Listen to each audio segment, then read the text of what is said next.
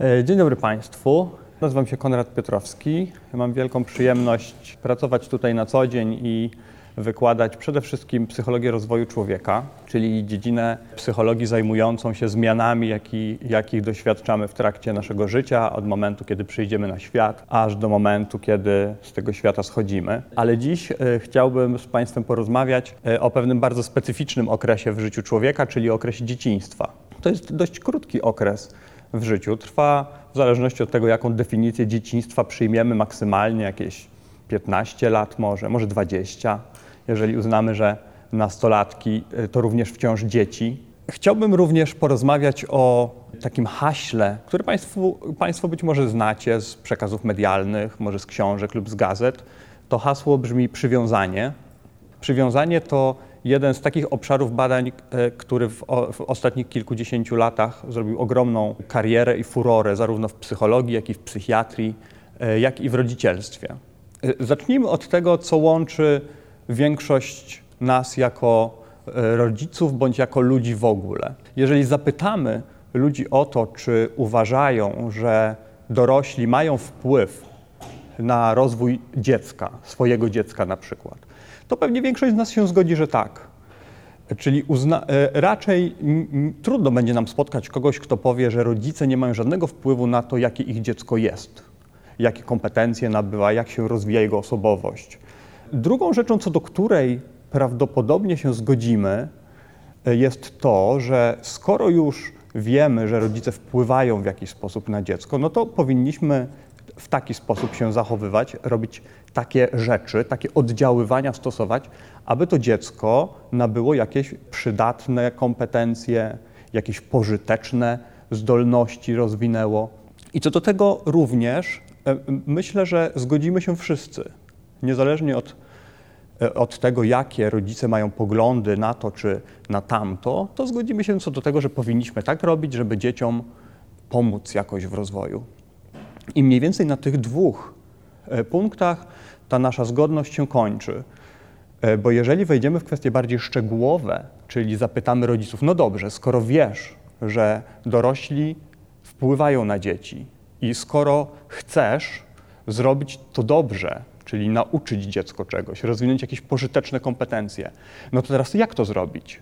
No i tutaj zgodność między nami się kończy bo wtedy okaże się, że ktoś ma taki pogląd, a ktoś ma zupełnie inny pogląd. Żeby Państwu lepiej u, uzmysłowić, na czym polega między innymi ten brak zgodności między nami, e, postanowiłem Państwu przedstawić wyniki badań e, niedawnych. To jest raport opublikowany przez Rzecznika, e, Rzecznika Praw Dziecka. Bardzo ciekawy raport, można go sobie w internecie znaleźć, a w nim między innymi opinie Polaków na temat stosowania e, kar fizycznych w wychowaniu. Na pytanie, są takie sytuacje, kiedy trzeba dać dziecku klapsa? Mniej więcej połowa z nas, połowa Polaków odpowiada raczej tak bądź zdecydowanie tak, no i niemal połowa, ta druga, odpowiada, że raczej nie bądź zdecydowanie nie.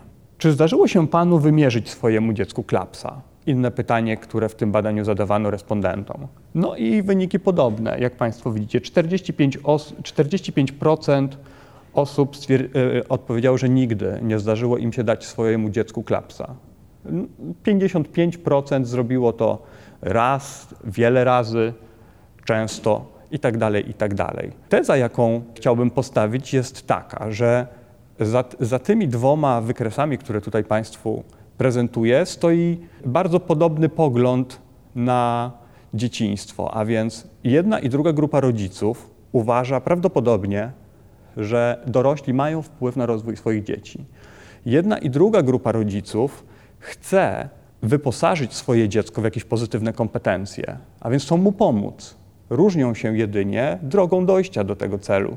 E, ludzie lubią oczywiście relatywizować, rodzice lubią relatywizować to, mówiąc o tym, że każdy ma swoje dzieci i może je wychowywać po swojemu. Z tym akurat się w sposób fundamentalny nie zgadzam, ponieważ powinniśmy dążyć do tego, żeby dziecko wyposażyć w pozytywne jakieś kompetencje, pożyteczne dla niego. E, no i o tym właśnie będzie ten dzisiejszy wykład. Wiecie już Państwo, że ludzie się nie zgadzają ze sobą w sposób fundamentalny.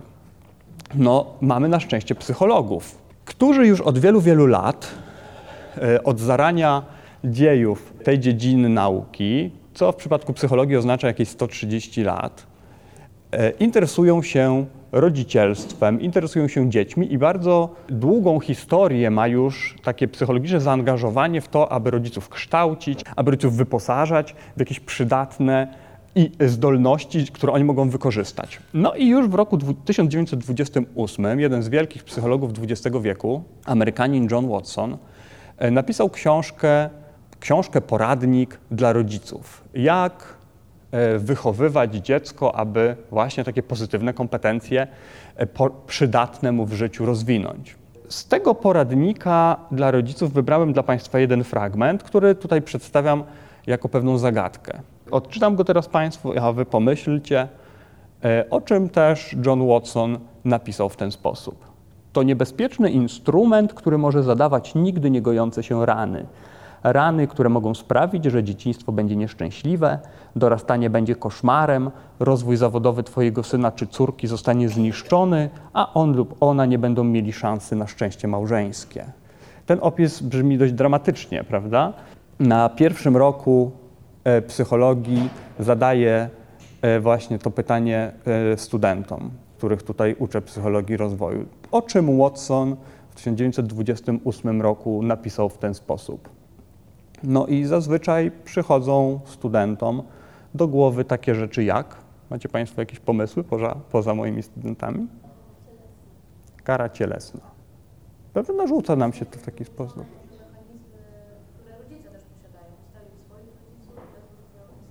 Aha, czyli jakiś taki negatywny przekaz, który w rodzinie, w rodzinie istnieje i przekazujemy go sobie z pokolenia na pokolenie, tak? Oczywiście, czym byłaby zagadka bez odpowiedzi? Więc, proszę Państwa, John Watson napisał w ten sposób o rzeczy następującej. Nigdy nie przytulaj ani nie całuj dzieci. Nigdy nie pozwalaj im siadać na Twoich kolanach. Jeśli musisz, pocałuj je raz w czoło, kiedy idą spać. Rano przywitaj się z nimi przez uściśnięcie dłoni. Poklepie po głowie, jeśli wykonają jakieś szczególnie trudne zadanie. To ten niebezpieczny instrument, który zadaje nigdy nie gojące się rany, proszę Państwa, to przytulanie, całowanie, pozwalanie dzieciom siadać na swoich kolanach, wyrażanie dumy z powodu dziecięcych osiągnięć poprzez coś więcej niż poklepanie po głowie i takie, prawda, kiwnięcie z uznaniem, prawda, okej, okay, synu.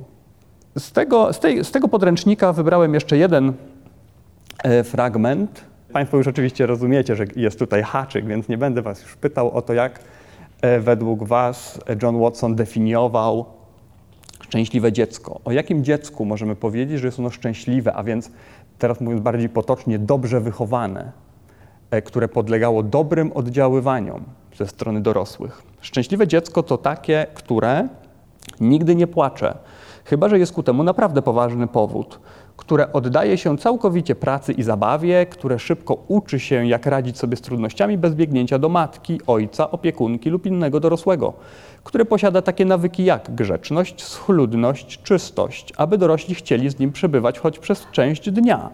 To dziecko, które, nie, które chce być blisko dorosłych, ale bez nieustannej walki o ich uwagę, które zjada to, co się przed nim postawi i nie zadaje zbędnych pytań które zasypia i odpoczywa wtedy, gdy położy się je do łóżka. Te fragmenty przedstawiam Państwu e, nie po to, aby, aby Państwa przekonywać, że psychologowie, tak samo jak i rodzice z tego biorący udział w badaniu Rzecznika Praw Dziecka, są niezgodni co do tego, jak e, wychowywać dzieci, mówiąc ogólnie ten podręcznik napisany przez Johna Watsona powstał w latach dwudziestych i takie wtedy obowiązywały zasady, kanony, taką wiedzę psychologowie przekazywali ludziom. Ale przedstawiam Państwu te fragmenty, żebyście mieli taką świadomość, że psychologowie również wprowadzają pewien ferment, który sprawia, że ludzie nie są pewni, jak się zachować, na przykład w kontakcie ze swoim własnym dzieckiem. Jak Państwo myślicie, co psychologowie sądzą na temat spania z dziećmi? Kiedy to dziecko ma na przykład rok, dwa czy trzy. Spania z dziećmi w jednym łóżku. Mam na myśli to, że rodzice decydują, ok, nie będziemy mu tam szykowali łóżeczka oddzielnego, tylko wszyscy będziemy spać razem, mamy duże łóżko. No i śpią z tym dzieckiem przez rok, dwa czy trzy. Jak Państwo myślicie, jakie jest zdanie psychologów na ten temat? 50 na 50 powiedział pan. Co pan ma na myśli? Że część się zgadza, a część jest przeciwna temu. Mówimy o współczesnych czasach obecnie. Pani z kolei mówi, że jest to zalecane, a tutaj usłyszałem jeszcze, że to zależy, że to zależy. Jeżeli Państwo byście się poprzyglądali tej tematyce w przekazach medialnych, to y, bardzo szybko byście się dowiedzieli na przykład, że pewna super znana niania z telewizji jest generalnie przeciwko. Mówi, mówi że jest to zawsze problem. Z kolei inna super znana terapeutka uważa, że jest to fantastyczny sposób na budowanie bliskości i że to doskonały pomysł, żeby w pierwszych latach życia dziecka to robić. No więc co należy robić, proszę Państwa? Teraz wyobraźmy sobie perspektywę rodzica, który jest skonfrontowany zarówno z superznaną nianią z telewizji, jak i superznaną terapeutką z telewizji bądź z gazety.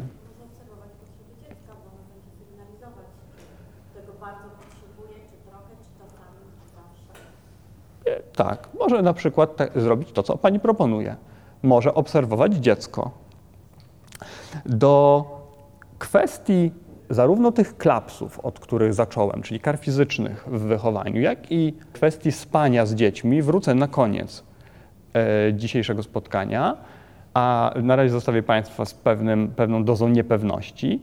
A teraz chciałbym zabrać Państwa w taką krótką podróż przez teorię przywiązania, która, mam tak, to jest głównie moim celem, żebyście Państwo na koniec tego dzisiejszego wykładu E, wiedzieli na co zwrócić uwagę, kiedy będziecie mieli do czynienia ze swoimi własnymi dziećmi e, albo z cudzymi dziećmi, jako ich opiekunowie, czy to nauczyciele, czy, czy opiekunki, czy ciocie, czy wujkowie, ponieważ pomimo tego, że jak już tutaj, jak już tu, jak Państwo wiecie, sami psychologowie, nawet w środowisku psychologów zdania nie są jednoznaczne, ale E, ta niejednoznaczność wynika z tego, że chyba nie wszyscy psychologowie czytają dobre książki.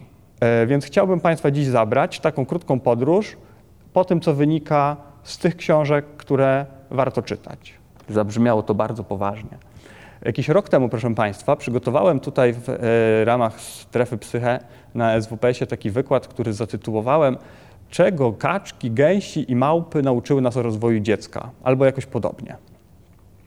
Podczas tego wykładu starałem się przedstawić informacje na temat tego, co w okolicach lat 50., 60. psychologowie wywnioskowali z ówczesnych badań naukowców pracujących ze zwierzętami. Wśród nich na przykład ci dwaj panowie, których tutaj Państwu przedstawiam na, na tym slajdzie, czyli Konrad Lorenz oraz Harry Harlow. Jeden z nich zajmował się obserwacją zachowań ptaków, czy również ptaków, bo nie tylko, a drugi przeszedł do historii nauki jako badacz naczelnych. Ich idee bardzo silnie wpłynęły na rozwój psychologii e, rozwoju, psychologii osobowości, psychologii klinicznej, ponieważ z ich badań wynikało, że w okresie tuż po narodzeniu zwierzęta bardzo silnie przywiązują się do pewnych obiektów. E, w przypadku ptaków to są pierwsze obiekty, jakie oni widzą nazywa się to wdrukowaniem. No, państw, wszyscy Państwo to znacie od dzieciństwa. Mówimy o tym chodzenie gęsiego. Małe ptaki, e, gniazdowniki przychodzą na świat, a później, kiedy e, przywiązują się do pierwszego obiektu, jaki zobaczą. Konrad Lorenz zresztą nagrał kilka fantastycznych filmów pokazujących, w jaki sposób przywiązał te gęsi do, przywiązać gęsi do siebie. Trzeba im się pokazać, kiedy one, kiedy one się wyklują z jajka i wtedy one gęsiego podążają za człowiekiem. Dla, dla małych gęsiątek wszystko jedno. Z kolei Harry Harlow wykazał, że małe naczelne e, bardzo silnie przywiązują się do miękkich i ciepłych obiektów, takich jak kocyk, a w naturze oczywiście takich jak matka do której przytulają się w sytuacji zagrożenia, niepewności. I dla zdrowego rozwoju osobowości małpy naczelnej, w tym przypadku rezusa, konieczne było, aby, ono, aby ten rezus wychowywał się w towarzystwie takiego ciepłego, miękkiego obiektu. Jeżeli go zabrakło, to wtedy Harlow obserwował, że te małpki rozwijały się gorzej, e, śmiertelność wśród nich była bardzo duża kiedy dorosły, to nie potrafiły się zajmować własnymi dziećmi, jeżeli je miały, i w ogóle miały dużo kłopotów z, z kontaktami społecznymi. I te obserwacje bardzo mocno wpłynęły na, na ówczesnych psychiatrów i psychologów, którzy wyciągnęli na początku jeszcze dość taki, powiedziałbym, niedojrzały wniosek, że u ludzi będzie tak samo. Skoro małpy tak szybko się przywiązują, to znaczy, że z dziećmi e, będzie identycznie. Po latach okazało się, że e, wcale nie jest tak identycznie, jakby tego chcieli na początku psychiatrzy, którzy rozwijali tę koncepcję, ale po latach wiemy, że rzeczywiście coś jest na rzeczy. Więc jak można to coś, co psychologowie i psychiatrzy odkryli w ostatnich 50 latach, krótko wyjaśnić? Do tego używam takich trzech zdjęć. Na pierwszym zdjęciu widzicie Państwo białego niedźwiedzia, który posiada pewną bardzo ważną cechę, która pomaga mu przetrwać. E, białe niedźwiedzie żyją oczywiście w środowisku pełnym śniegu i lodu i w procesie ewolucji ten akurat gatunek rozwinął coś takiego jak jasne futro. Dzięki temu jest e, niewidoczny albo słabiej widoczny dla fok, czyli swojego głównego posiłku. Mogą się ukryć, e, łatwiej im upolować fokę, a więc łatwiej im wykarmić, wykarmić potomstwo, łatwiej im przetrwać trudny czas. Okazuje się, proszę Państwa, że dzieci, czy my, ludzie, również przychodzimy na świat z tego typu mechanizmem, który w dawnych czasach, mówię tutaj o czasach, kiedy nasz gatunek ewoluował, czyli ostatnie kilkaset tysięcy lat, również pozwalało dzieciom przetrwać. Ten mechanizm nazywamy mechanizmem przywiązania, czy systemem behawioralnym przywiązania, a zachowania, które w tym systemie się mieszczą, nazywamy zachowaniami przywiązaniowymi.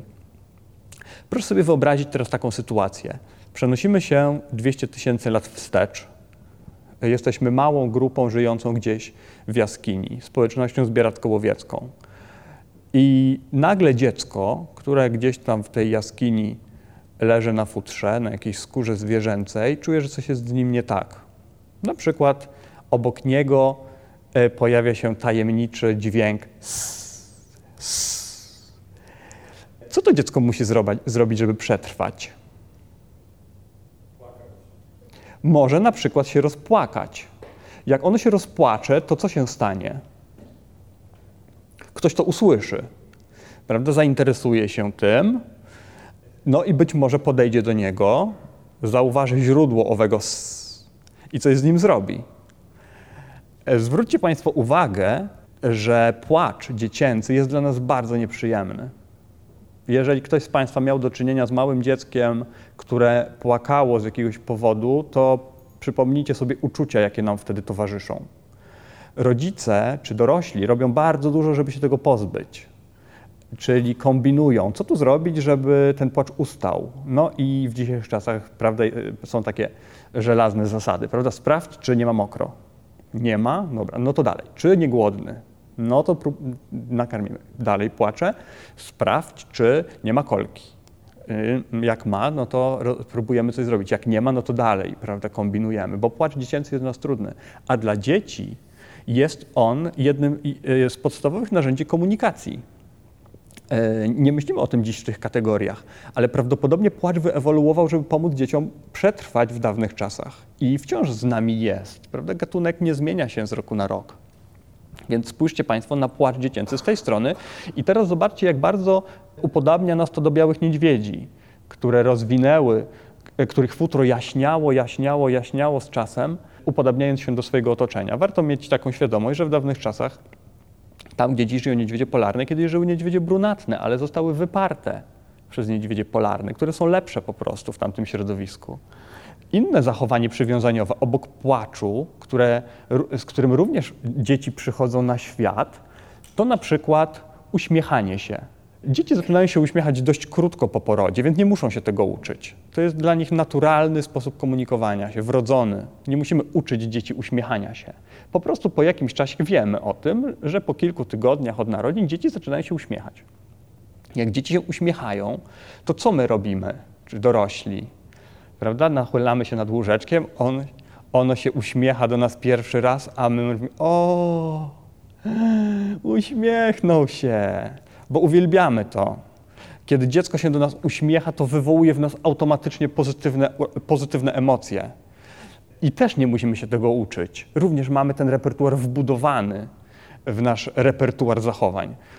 Dla dziecka, jaki to komunikat? Uśmiechnięcie się. Zostań ze mną. Prawda? Jest mi dobrze, kiedy tu jesteś. Cieszę się, że Cię widzę stosujemy to znów do dziś. Prawda? Uśmiechamy się do ludzi, komunikując im, że się cieszymy, że ich widzimy. Dzieci robią dokładnie to samo, ale ponieważ my nie musimy ich tego uczyć w przedszkolu, prawda? nikt nie uczy dzieci uśmiechnij się, kiedy jest ci miło, to wiemy, że jest to naturalne dla naszego gatunku zachowanie. I nazywamy to, te, tego typu zachowania właśnie zachowaniami przywiązaniowymi. Płacz, y, śmiech, również podążanie, kiedy już dziecko potrafi, jest już trochę starsze i zaczyna się przemieszczać w przestrzeni, najpierw raczkując, potem chodząc, potem biegnąc, e, potrafi wtedy na przykład podejść do dorosłego, żeby coś uzyskać. Więc nie musi go już wołać do siebie, tylko może samo tam pobiec. E, to również jest zachowanie przywiązaniowe. I znów mamy z nim do czynienia, e, wszyscy, którzy mają dzieci bądź się nimi opiekują, mają z nim do czynienia na co dzień, prawda? Jest taki okres, po narodzinach dziecka, kiedy dziecko już zaczyna chodzić i jest bardzo nastawione na kontakt z rodzicami, i wtedy na przykład rodzice robią z tymi dziećmi niemal wszystko, bo te dzieci ciągle gdzieś tam chcą być obok, prawda? Czyli tak, chodzą do toalety z tym dzieckiem, ewentualnie zostawiają drzwi otwarte, żeby dziecko samo mogło przyjść, prawda? Po kilku miesiącach zazwyczaj mamy przyzwyczajają się do tego, że sika się przy otwartych drzwiach. Prawda? Bo dziecko, jak, się, jak, tylko się zniknie i zamknie się drzwi, to dziecko wykorzystuje inne zachowanie przywiązaniowe, czyli zaczyna płakać. No i wtedy, prawda, szybko sikamy, żeby szybko to skończyć i do niego, i do niego pobiec. Więc po jakimś czasie uczymy się, że po prostu trzeba zostawić te drzwi i on też tam jest. E, e, tego typu zachowań nazywamy przywiązaniowymi. I teraz dalej, drugie zdjęcie, proszę Państwa, obrazuje nam je termostat. Na czym zależy małym dzieciom, które przychodzą na świat? Zależy im na bliskości. Niech to będzie teza, która będzie e, dla nas pewnym wyznacznikiem dalszej dyskusji. Na bliskości fizycznej. Im zależy na tym, żeby być blisko, w wymiarze fizycznym właśnie, żeby ewentualne nikomu nie zagroziło. Więc on robi wszystko, żeby, żeby zmniejszyć kontakt. Dlatego też płacze, żeby przywołać, uśmiecha się, żeby pozostawić obok siebie, podąża, żeby się zbliżyć. I kiedy dziecko obserwuje, że ten dystans w wymiarze fizycznym zaczyna być dla niego zbyt duży, no to wtedy uruchamia zachowania białego niedźwiedzia, czyli uruchamia zachowania przywiązaniowe. Jesteś za daleko, zaczynam płakać, żebyś szybko wróciła. Jesteś blisko, uśmiecham się, żebyś nie odchodziła. Jak termostat w pomieszczeniu, czyli kiedy robi się za zimno, temperatura spada, wtedy termostat podnosi temperaturę. Kiedy jest za ciepło, przestaje, e, prze, przestaje nagrzewać pomieszczenie, żeby temperatura osiągnęła optymalny zakres. I podobnie zachowuje się dziecko w pierwszych latach swojego życia. Kiedy termostat zostanie uruchomiony, jestem sam, ona czy on, mama, tata, opiekun jest za daleko, uruchamiam zachowanie przywiązaniowe. Trzecie zdjęcie, które tutaj Państwu prezentuję, e, przedstawia rakietę sterowaną na podczerwień. Tak naprawdę nie wiem, czy ta rakieta, którą tutaj przedstawiam, to to, to, to ale yy, umówmy się, że tak. Jak ona działa, proszę Państwa? Rakieta sterowana na podczerwień ma pewien cel, który e, ustalamy, a później już systemy komputerowe, które steru, sterują trajektorią takiej rakiety, potrafią ją zmienić, żeby ten cel osiągnąć. Ale droga takiej rakiety nie musi być wcale prosta. Ona potrafi skręcić, śledzić obiekt, na którym jej zależy, jeśli możemy tak powiedzieć w przypadku rakiety. Czyli rakieta ma cel, ale droga do tego celu może być różna. Tak też dzieci, których, dla których celem jest bliskość, potrafią wykorzystać różne narzędzia do tego, żeby ją uzyskać. A więc czasem uzyskują to płacząc, ale jeżeli to nie zadziała, to spróbują na przykład wykorzystać inną strategię. E, może płacz pojawia się często już na końcu. Proszę sobie wyobrazić teraz taką sytuację. Sześciomiesięczne dziecko razem z opiekunem przebywa w pomieszczeniu. Bawią się, coś tam robią wspólnie. I nagle opiekun wstaje i odchodzi. Dziecko obserwuje, że dystans się zwiększa. W momencie, kiedy uzna, że dystans jest już dla niego za duży, to zacznie się, zacznie coś robić. Na początku zrobi na przykład e, prawda, żeby zasygnalizować coś. Jeżeli to nie zadziała, bo obiekt wciąż się oddala, to na przykład krzyknie głośniej. Jeżeli wciąż to nie będzie działało, to zacznie płakać, czyli będzie zwiększało intensywność bodźca do momentu, aż odzyska tę utraconą bliskość. Od czego zależy ten dystans, proszę Państwa? Bo dzieci są różne. Są, możemy bez trudu spotkać takie dzieci, które łatwiej radzą sobie z tym, że dystans jest duży, czyli są wtedy spokojniejsze. Tych zachowań przywiązaniowych nie jest tak dużo.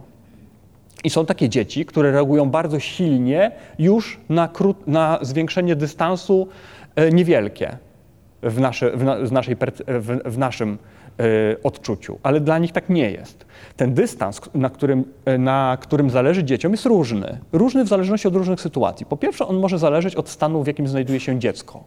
Jeżeli dziecko jest na przykład chore, to ono się robi takie bardziej przytulaśne, powiedzmy. Zależy mu bardziej na bliskości, mówiąc bardziej profesjonalnie, e, ponieważ system przywiązania jest zaktywizowany. Ono czuje się źle, coś jest nie tak, nie wiem, boli głowa, ma gorączkę, jest osłabione.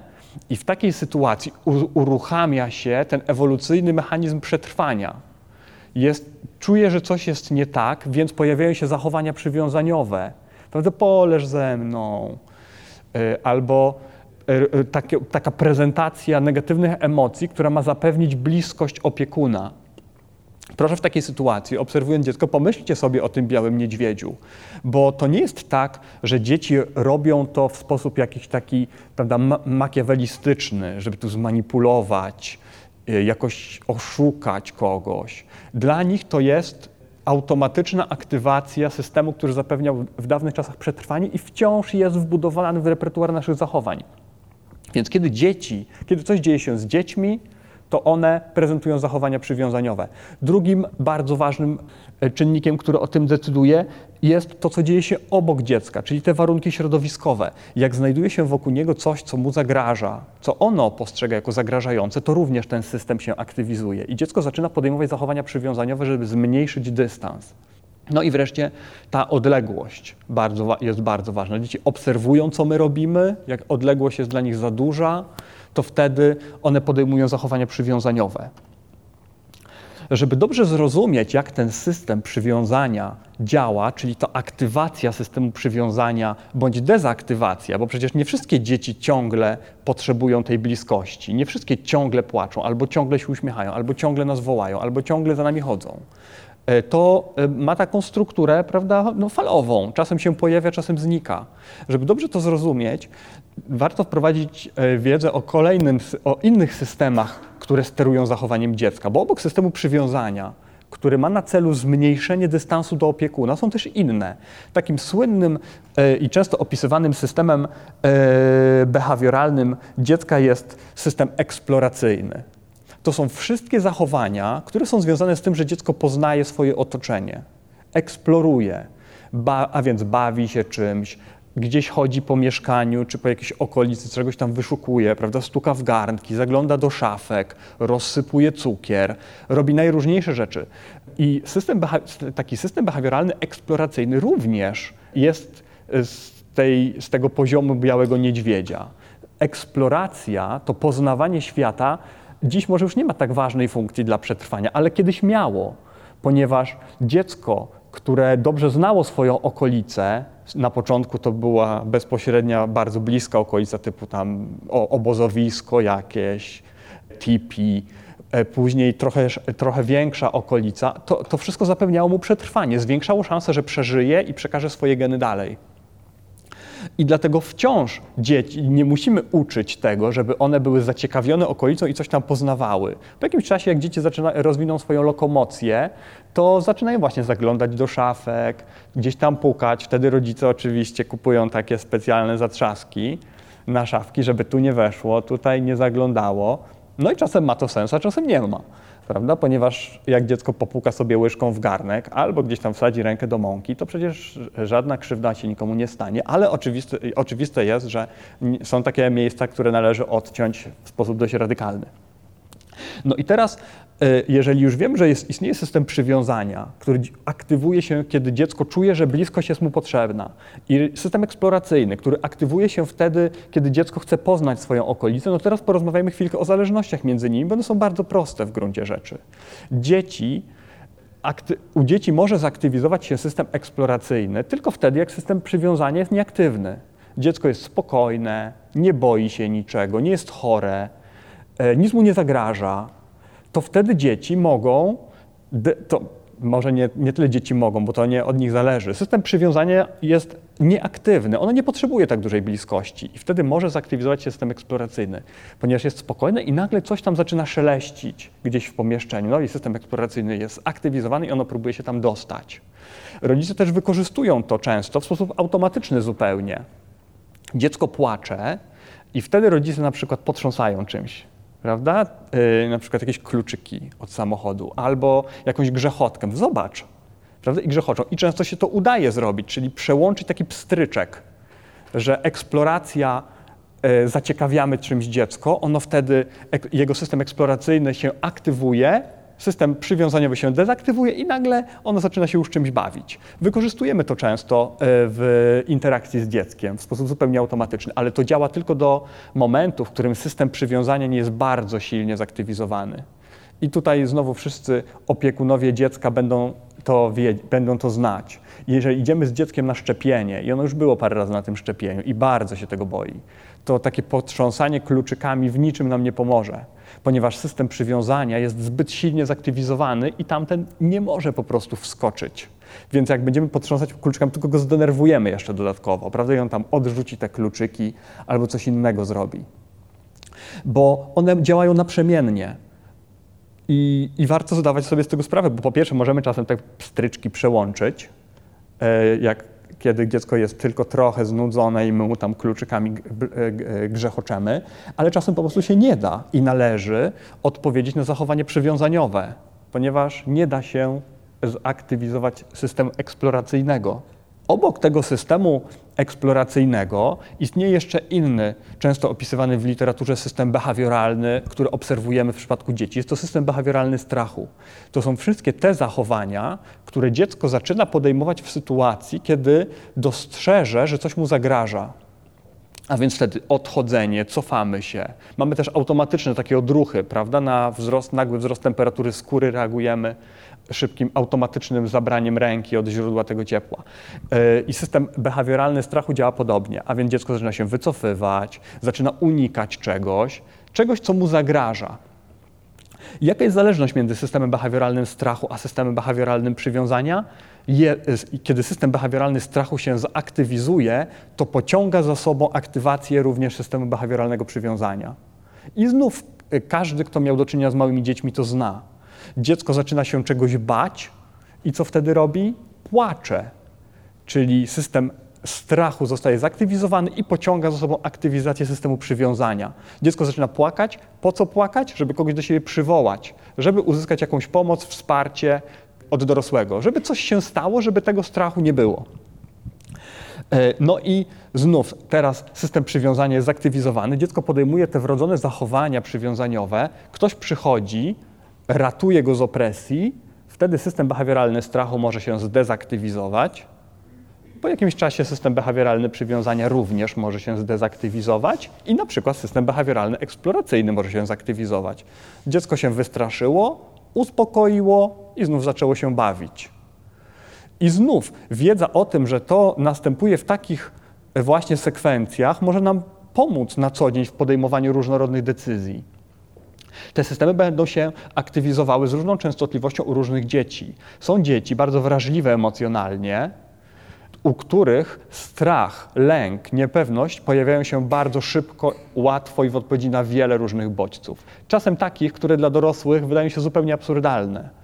Czyli dziwi, dziwimy się, że na przykład dziecko się wystraszyło czegoś, co wydaje mi się zupełnie przecież niegroźne. I wtedy mówimy, no i czego się boisz na przykład? Ale jednak widzimy, że ono się boi ponieważ dzieci są bardzo różne i nie, ma, nie można jednej miary przyłożyć do wszystkich. Nawet można mieć dwójkę dzieci, z których jedno będzie bardzo wrażliwe emocjonalnie i będzie się bało wielu różnych rzeczy, a drugie nie. Nie mówiąc już o dzieciach z różnych rodzin, z różną pulą genową, Możemy, y, córka naszych sąsiadów może być zupełnie innym dzieckiem pod względem temperamentalnym niż nasze dziecko. W związku z czym nie możemy oceniać zachowań przywiązaniowych i tego, czy one są zasadne, czy niezasadne, z punktu widzenia tego, że u innych dzieci jest jakość. Czyli porównywać y, potem w późniejszej, późniejszym dzieciństwie, prawda, zdarza się rodzicom mówić coś takiego, a widzisz, y, ta Basia z trzeciego coś tak nie zachowuje jak ty nie boi się tak wszystkiego, albo nie jest taka nieśmiała. O co ci chodzi? To te, e, tego typu e, zachowania rodziców wynikają z, e, wynikają z faktu, tak, tak, podejrzewam, że nie wszyscy mamy świadomość tego, że te takie systemy behawioralne, eksploracyjne, strachu, przywiązaniowe, one działają indywidualnie u różnych dzieci, w zależności od wielu, wielu różnych czynników. Innym ciekawym systemem behawioralnym, który się opisuje w tym kontekście e, przywiązanie, jest afiliacyjny system behawioralny. To są zachowania, które, e, które pojawiają się, kiedy dziecko ma motywację do tego, żeby robić coś z innymi osobami. No i znów nie musimy uczyć dzieci tego, że, że, żeby bawić się z innymi dziećmi.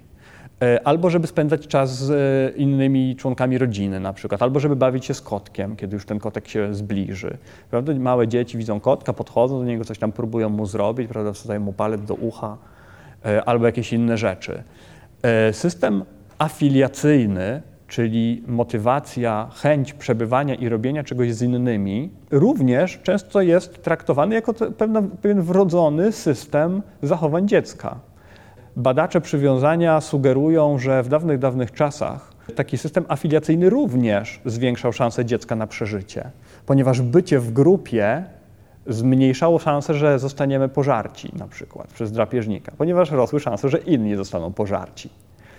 Jak jest grupka dziesięcioosobowa, no to jest zawsze możliwość, że zjedzą tego kogoś innego, prawda? A jak jesteśmy sami, no to jest szansa większa, że zjedzą akurat nas.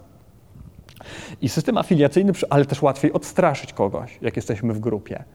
E, stąd też te dzieci, które e, w e, procesie ewolucji naszego gatunku miały z jakiegoś powodu, jakiejś mutacji genetycznej, większą skłonność do tego, żeby przebywać w grupie, również częściej przeżywały do okresu reprodukcyjnego, miały swoje własne dzieci, a więc mogły przekazać za pośrednictwem przekazu genetycznego te, te, te zachowania swoim dzieciom i tak dalej, i tak dalej, aż oto jesteśmy my tutaj. I system afiliacyjny oraz system przywiązaniowy również są ze sobą powiązane. Kiedy dzieci bawią się z innymi dziećmi, wtedy, kiedy się nie boją, e, wtedy, kiedy czują się bezpieczne, no i wtedy system, czyli system przywiązaniowy musi być nieaktywny. Wtedy może zaktywizować system eksploracyjny i system afiliacyjny. Dzieci biegają po podwórku albo gdzieś tam w przedszkolu się bawią, czy w szkole coś tam robią, ze sobą robią, do momentu, aż nie zdarzy się coś, co sprawi, że system behawioralny przywiązania się zaktywizuje, bo on od razu zdezaktywizuje system afiliacyjny. Jeżeli dziecko się bawi i nadepnie na pineskę i ta pineska wbije mu się w stopę, to jest koniec zabawy. Pojawia się płacz, czyli zachowanie przywiązaniowe mające na celu zmniejszyć dystans, albo biegniemy do rodzica, mała, prawda, i rzuca się w objęcia i rozpacza, czyli system afiliacyjny jest nieaktywny, przywiązaniowy się aktywizuje i, musi, i naszym celem jest znowu odpowiedzieć teraz na zachowania, które się pojawi i na potrzebę, która się pojawia, czyli potrzeba zmniejszenia dystansu, więc wtedy rodzice, prawda, y, Oczywiście rodzice różnie się zachowują, różnie bywa, y, ale to, do czego Państwa zachęcam, to jest to, żeby odpowiedzieć na zachowanie przywiązaniowe w taki sposób, y, na, w taki sposób o jaki temu systemowi behawioralnemu, ewolucyjnemu mechanizmowi chodzi, czyli żeby odpowiedzieć na potrzebę, którą zgłasza dziecko. Bo jeżeli y, powiemy na przykład, to trzeba było nie biegać, teraz to sobie sam porać, to robimy coś, co z punktu widzenia ewolucyjnego jest nietrafione. Gdyby tak zachowa zachowywali się nasi przodkowie w dawnych czasach, to te dzieci niestety niedługo, długo by nie pożyły. Ponieważ jeżeli prawda, on by podbiegł do mamy i E, powiedział, że tam gdzieś w kącie coś się czai, a mama by mu powiedziała, to co mnie to obchodzi? To jest twoja sprawa. To, to mogłoby niestety nocą go yy, dopaść. Więc dzieci robią to w sposób naturalny, a rolą dorosłych jest to rozpoznać, odpowiedzieć na to w jakiś sposób. Po co to wszystko, proszę Państwa? Yy, prześledźmy teraz taką krótką trajektorię. Najpierw umówmy się, że rzeczywiście dzieci przychodzą na świat z pewnym repertuarem, który y, pomaga im przetrwać. Zapewnia im to, na czym im zależy, czyli bliskość, opiekę, nadzór, kontrolę, monitoring. Żeby to sobie zapewnić, prezentują czasem zachowania przywiązaniowe. Chcą się przytulić, płaczą, uśmiechają się, podążają za dorosłym, mówią, po, kiedy są już starsze, to robią to w inny sposób. Mówią, pobaw się ze mną, na przykład. Pobawisz się ze mną? To jest też y, y, y, zachowanie z tego samego poziomu. Ma zapewnić bliskość e, w wymiarze fizycznym. Zróbmy coś, będąc blisko siebie, obok, na kanapie, czy na podłodze, czy przed telewizorem. Teraz rodzice, opiekunowie reagują na to w jakiś sposób, w taki bądź inny. To sprawia, że dziecko dopasowuje się do tej sytuacji. E, jeżeli e, rodzic akceptuje tego typu zachowania przywiązaniowe, no to wyzwoli inną reakcję dziecka niż rodzic, który tego nie akceptuje. Dziecko elastycznie dopasowuje się do środowiska wychowawczego, a później zaczyna się zachowywać w pewien określony sposób. Psychologowie e, badający przywiązanie nazywają to nazywają to stylem przywiązania. E, wyróżnia się dwa takie bardzo ogólne style przywiązania: styl bezpieczny i styl pozabezpieczny, e, które są odpowiedzią między innymi na zachowania opiekunów w następstwie pojawienia się zachowań przywiązaniowych u dziecka. Jeden rodzic zachowa się tak, drugi zachowa się inaczej. Jeden doprowadzi do tego, że dziecko będzie przywiązane w sposób bezpieczny, drugi doprowadzi do tego, że będzie przywiązane w sposób pozabezpieczny. Czym jest ten styl przywiązania, proszę Państwa? To jest pewna teoria, jaką buduje dziecko. Cofnijmy się znów do początku życia. Kiedy dziecko przychodzi na świat, to po opuszczeniu macicy, prawda, ono nie wie, jaki jest świat, nie zna ludzi. Ono jeszcze nie czytało książek, nikim nie rozmawiało nie wie, czy ludzie są pomocni, czy są niepomocni. Więc musi się tego dowiedzieć. I dowiaduje się tego w interakcji. Spotyka się z dorosłymi, czasem coś już zaczyna do nich gaworzyć, rozmawia z nimi i uczy się, jacy dorośli są, czego można się po nich spodziewać. Buduje pewną teorię, przewidywanie. Bo jeżeli dziecko na przykład przez 50, e, w 50 interakcjach doświadczyło pewnej charakterystycznego zachowania, no to czego ono będzie przewidywało w przyszłości? Że raczej się to znowu powtórzy. Prawda? I to nazywamy właśnie stylem przywiązania. Przewidywanie co do tego, czego można się spodziewać po ludziach. No więc e, teraz e, czego można się spodziewać po ludziach, proszę Państwa? E, jeżeli znów uogólnimy to, nie, to nieco, to możemy w, znaleźć wśród nas dookoła dzieci, które mają różne teorie na temat innych ludzi. Jedna z takich teorii, jaką Państwu proponuję rozważyć, jest następująca. Ona jest typowa dla dzieci przywiązanych bezpiecznie. Dorośli są niezawodni i czuli. Wiem, że gdy będę smutny lub zły, to mi pomogą takie przewidywanie, które dziecko ma na temat dorosłych, zazwyczaj dorosłych ze swojego najbliższego otoczenia. Które dziecko może mieć takie przewidywanie, że dorośli mu zawsze pomogą? Takie, które mu pomaga, pomagano w przeszłości. Kiedy na przykład był smutny, to zjawiał się ktoś, kto z nim porozmawiał chwilkę i on się poczuł dzięki temu lepiej. Kiedy był wystraszony, to pojawiał się ktoś, kto sprawiał, że ten lęk, strach e, się zmniejszał nieco. I tak dalej, i tak dalej. E, ale można spotkać wśród, e, w naszym otoczeniu również dzieci, które ma, wyznają inne teorie na temat świata. Na przykład taka. Dorośli nie odpowiadają na moje potrzeby, gdy jestem smutny lub zły, muszę sam sobie poradzić.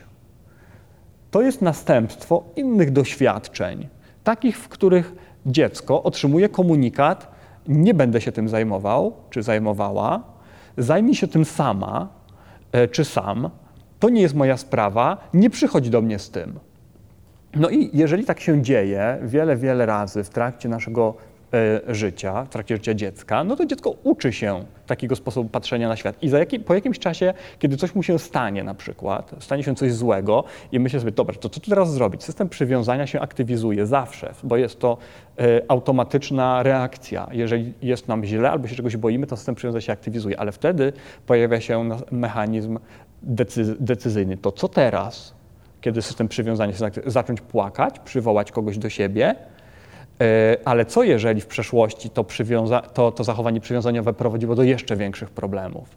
Bo dziecko zaczynało płakać, wtedy ktoś przychodził i zaczynał krzyczeć. Po jakimś czasie dzieci się wycofują z tego. ponieważ teoria, którą budują, uczy je, że nie warto tego robić, ponieważ z tego są jeszcze większe kłopoty, więc lepiej siedzieć cicho. Na przykład. Albo starają się płakać tak, żeby nikt nie słyszał. Różnie bywa, różne dzieci różnie sobie z tym poradzą. Nie ma żadnej uniwersalnej metody. Ale to, co jest uniwersalnego e, i co u nich obserwujemy, to jest to, że one zaczynają, e, nawet jak przeżywają negatywne emocje, to starają się ich nie zakomunikować, żeby nikt o tym nie wiedział. Można w naszym otoczeniu znaleźć również inne, inne, inne typy dzieci. Dzieci, które mają taką teorię na temat y, świata. Nigdy nie wiem, co oni zrobią. Czasami kontakt z dorosłymi jest dla mnie pomocny, a czasami nie. Czyli dziecko nie jest pewne tego, co się wydarzy. W przypadku dwóch pierwszych grup mamy jasność, y, że jak coś, mi, coś się dzieje złego, to ktoś jest, bo rodzice zawsze przychodzą i zawsze tam na przykład są dla mnie wsparciem.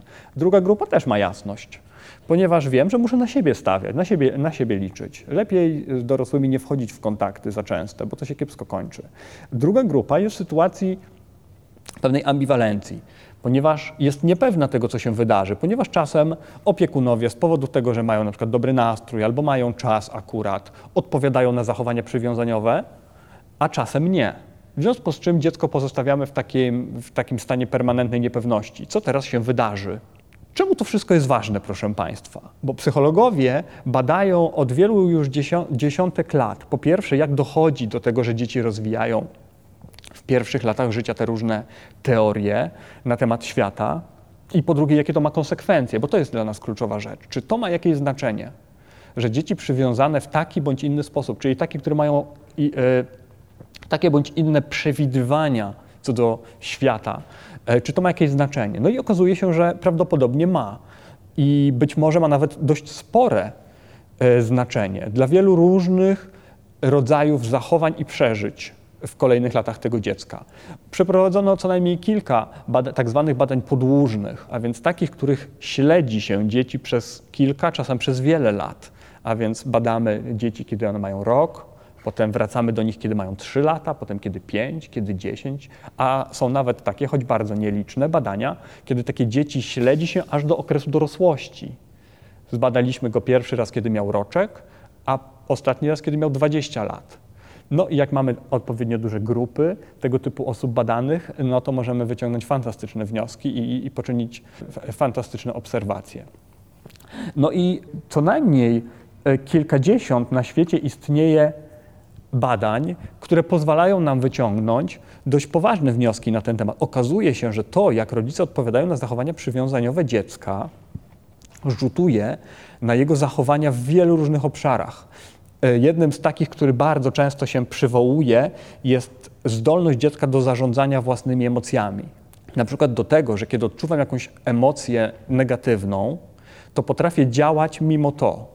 Na przykład, kiedy ktoś się zdenerwuje, jako dziecko jeszcze, załóżmy przedszkolak, się zdenerwuje, czy dziecko szkolne się zdenerwuje z powodu czegoś, co się stanie, bo na przykład ktoś mm, go popchnął na korytarzu, y, to jest w stanie działać mimo to, czyli nie odpowiada w sposób automatycznie kopniakiem y, wymierzonym w tego, kto go uderzył, kto go popchnął, biegnąc gdzieś tam po korytarzu, tylko potrafi zapanować nad emocjami swoimi, zatrzymać się i albo ktoś do niego krzyknąć i powiedzieć, hej, prawda, nie popychaj mnie. Albo pomyśleć sobie, y, ale, prawda, biegł i mnie, po, i mnie popchnął.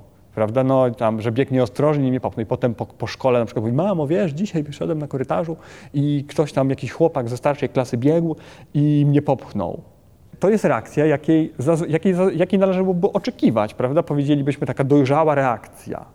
Żeby taką reakcję zaprezentować, trzeba panować nad emocjami, które się pojawiają tu i teraz. Czyli działać czasem pomimo e, emocji, której przeżywamy, e, którą przeżywamy. Drugi, e, drugi element kontroli emocjonalnej, bo o tym tutaj mowa, to zdolność do tego, żeby zapanować nad emocjami, ale też zmienić czasem e, stan emocjonalny. Polega to na tym, że kiedy zdarzy nam się coś nieprzyjemnego, to na przykład zasmucamy się, kiedy utracimy coś ważnego, złościmy się, kiedy ktoś zagraża bardzo ważnym dla nas celom. E, ale po jakimś czasie wracamy do stanu normalnego funkcjonowania. Sytu sytuacja, w której jakieś zdarzenia zewnętrzne wpływają na człowieka w tak silny sposób, również dorosłego, że on przestaje, że on traci zdolność do funkcjonowania, a więc ktoś nas zdenerwuje i potem my przez cały dzień nie jesteśmy w stanie pracować, spotykać się z ludźmi, płaczemy w sypialni z tego powodu i niejednokrotnie są to sytuacje, które, o których patrząc z, zewnątrz myślimy, myślimy sobie, że coś jest jednak nie tak, że dorosły człowiek, kiedy zdarzy mu się coś, to oczywiście przeżywa te emocje, ale po jakimś czasie wraca do stanu normalnego funkcjonowania i, i, i, i, działa dalej. Tak samo jest w przypadku dzieci. I okazuje się, że ten system, że styl przywiązania dziecka ma z tym e, bardzo duży, bardzo silny związek. Można by, oczywiście też inne rzeczy. Tutaj dla Państwa wypisałem kilka poleganie na sobie e, versus bycie zależnym od innych, czy poleganie na innych, kompetencje interpersonalne, empatia, nasilenie przeżywania lęku w kolejnych latach. To wszystko okazało się, okazuje się być związane z tym, jak odpowiadamy na, na zachowania przywiązaniowe dziecka. Kolejne pytanie, jakie warto tutaj zadać, to jest czemu? Czemu to miałoby wpływać? Czemu to, jak rodzice odpowiadają na zachowania przywiązaniowe dzieci, miałoby wpływać na to, jakie te dzieci będą jako przedszkolaki, dzieci szkolne, nastolatki, a wreszcie jako dorośli? Niestety co do tego nie ma pełnej jasności.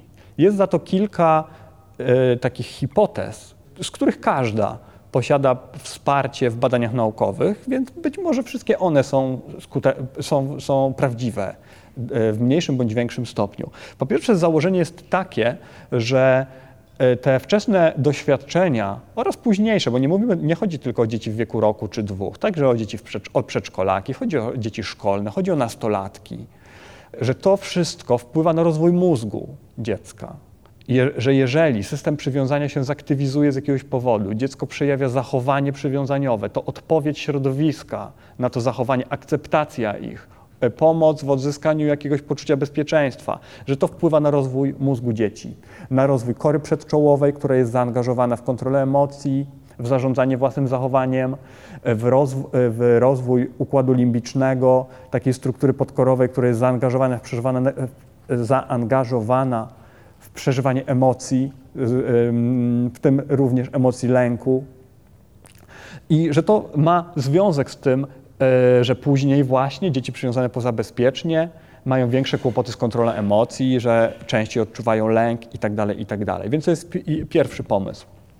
Drugi jest, e, ta, drugi, e, druga hipoteza jest taka, że dzieci, które wychowują się w środowiskach, w których akceptuje się ich zachowania przywiązaniowe, e, po pierwsze uczą się po prostu regulowania emocji, ponieważ dziecko, które na przykład się czegoś wystraszyło i wezwało dorosłego, przytula się do niego i jego lęk opada, a więc ono uczy się, że po lęku może się pojawić też pewna ulga i uczy się po jakimś czasie sposobów robienia tego.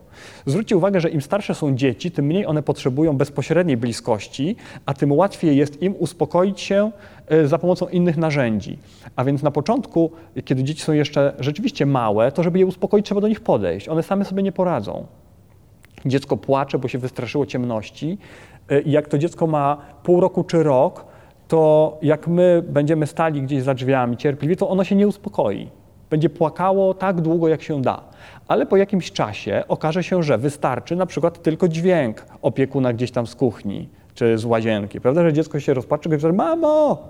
I, prawda, a mamo krzyczy, co się stało, kochanie? No, wystraszyłem się czegoś. Spokojnie, spokojnie, to nie jest nic takiego groźnego. Ten pajączek, ten, to jest ten sam malutki pajączek, którego widzieliśmy wczoraj. Aha, i, prawda, i system przywiązania się dezaktywizuje, bo dziecko odzyskuje poczucie bezpieczeństwa tylko za pomocą kontaktu.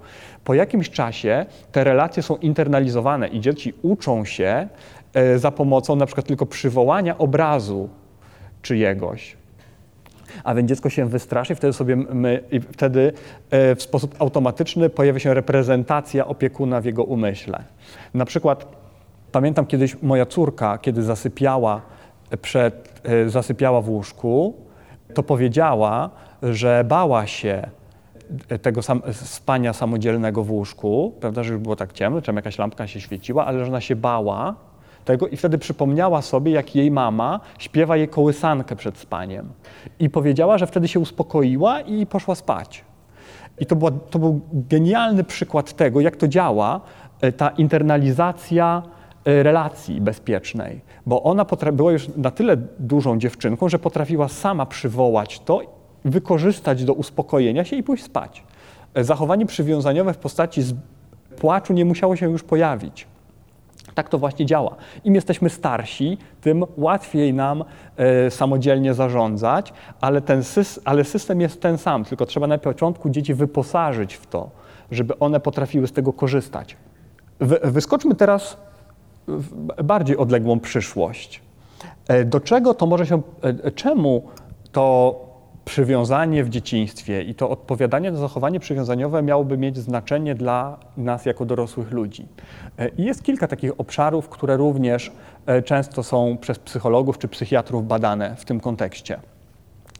Pierwszy z nich jest taki, że obserwujemy, że z biegiem lat te figury przywiązania, jak się je nazywa, czyli osoby, do których dziecko e, kieruje się, kiedy potrzebuje wsparcia. Na początku to są mama, tata, jakiś wujek, babcia, zazwyczaj najbliższe otoczenie, starsza siostra, starszy brat.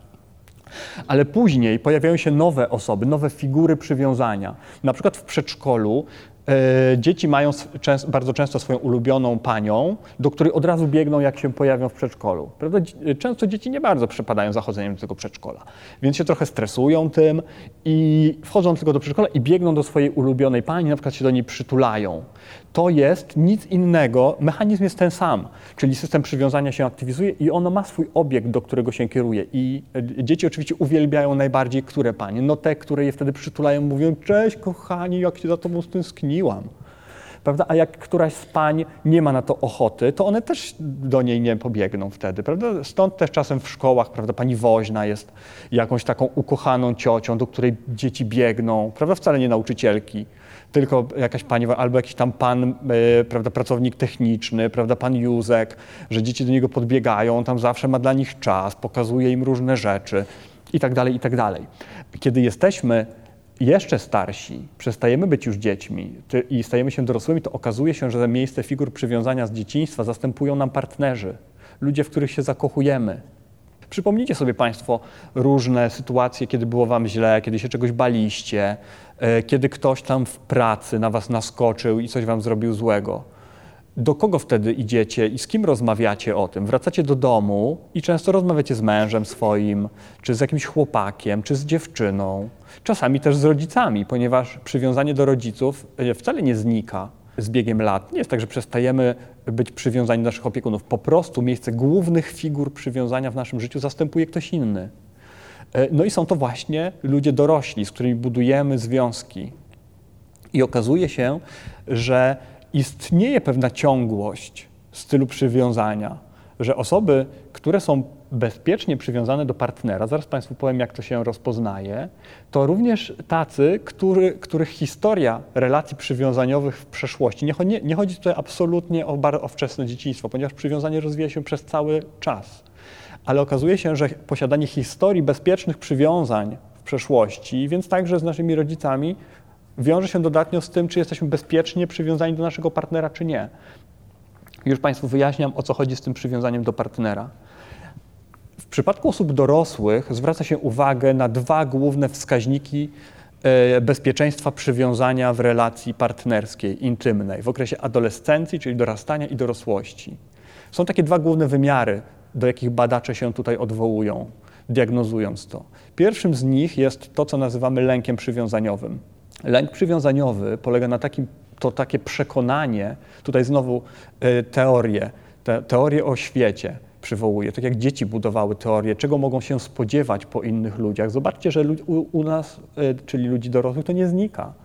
Kiedy mamy, kiedy jesteśmy w relacji z partnerem, to są wśród nas tacy, którzy bardziej się obawiają tego, że są nieważni dla partnera, że on nas nie kocha tak bardzo jak my jemu, jego, że jemu nie zależy na, ty, na związku tak bardzo jak nam zależy, że on chyba, że, on, że wcale bym się nie zdziwił, jakby ona czy on odszedł i znalazł sobie kogoś lepszego. To nazywamy lękiem przywiązaniowym. Przekonanie o tym, że jesteśmy mało ważni, że partnerowi nie bardzo można ufać. Drugim wymiarem na którym można dorosłych uplasować w relacji, jest unikanie w relacji przywiązania e, z partnerem, niechęć do dzielenia się jakimiś nieprzyjemnymi doświadczeniami, albo w ogóle niechęć do otwierania się przed partnerem, do dzielenia się z nim swoimi emocjami, swoimi przeżyciami.